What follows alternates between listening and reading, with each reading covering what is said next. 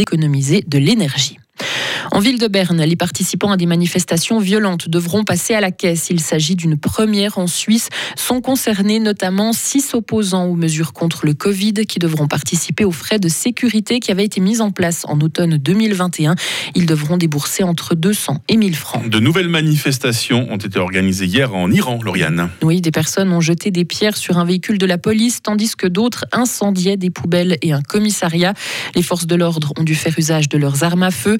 Ces manifestations font suite au décès d'une jeune femme il y a bientôt deux mois, Massa Amini, qui avait été arrêtée par la police car elle portait des vêtements jugés inadaptés. Depuis, les mouvements de protestation se multiplient. Ils ont déjà entraîné la mort de plus de 170 personnes. Plus de 1000 manifestants ont par ailleurs été arrêtés, certains risquant la peine de mort.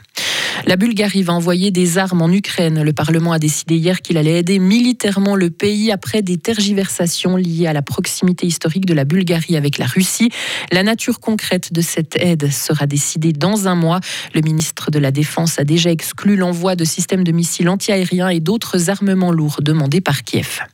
Plus de 4 millions de personnes en Ukraine sont privées d'électricité depuis hier soir en raison de frappes russes. Elles ont visé les infrastructures qui fournissent l'électricité.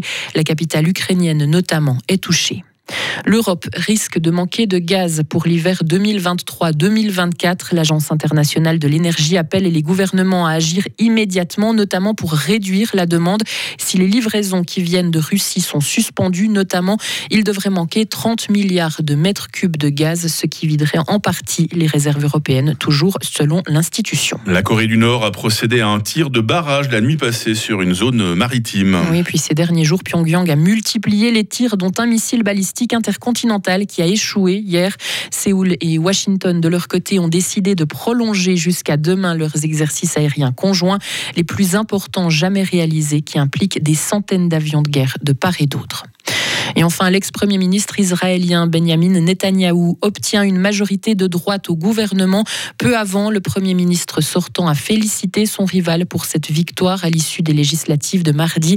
Netanyahou avait été chassé du pouvoir il y a un an avant que le gouvernement n'implose, entraînant les élections de cette semaine. Je me trompe, Lauriane, ou c'est un peu la mode des, dirigeants qui, ont perdu les élections il y a quelque temps, il y en a même qui ont fait de la prison puis qui reviennent au pouvoir. Hein. Est-ce que vous pensez au Brésil, par exemple? Oh, je, moi je, ne, je ne pense à personne en particulier. Hein. Mais effectivement, il y a eu l'élection notamment aussi. Ça du recyclage, hein, tout simplement. C'est ça, c'est ça. Lauriane Schott, merci de nous informer. On vous recroise toutes les 30 minutes en rédaction. Retrouvez toute l'info sur frappe et frappe.ch. 6h06. La météo avec Bauhaus. Bienvenue dans l'univers scintillant de Noël à la jardinerie Bauhaus à Matran. Ah, ça va pas être une très belle journée vue du ciel aujourd'hui. Hein. Le temps va être souvent nuageux, passablement venteux. Une grosse vague d'averses va nous toucher à la mi-journée et ces averses se poursuivront ensuite de manière plus euh, sporadique tout au long de l'après-midi. Il fait 6 euh, degrés à Fribourg et il ne fera pas plus de 9 degrés à Bulle aujourd'hui. Euh, demain samedi sera assez ensoleillé après les dernières pluies du matin. Température minimale 5, maximale 11 degrés. Dimanche débutera sous le stratus, puis le ciel sera assez ensoleillé avec 12 degrés, donc un week-end pas si désagréable que ça finalement. Et puis dans la même euh, lignée, hein, la nouvelle semaine s'annonce elle plutôt agréable aussi. Euh, nous sommes vendredi 4 novembre, c'est le 308e jour de l'année 2022. Euh, Il y a certainement des Charles qui nous écoutent ce matin. Bonne fête les Charles. Il fera jour de 7h17 à 17h.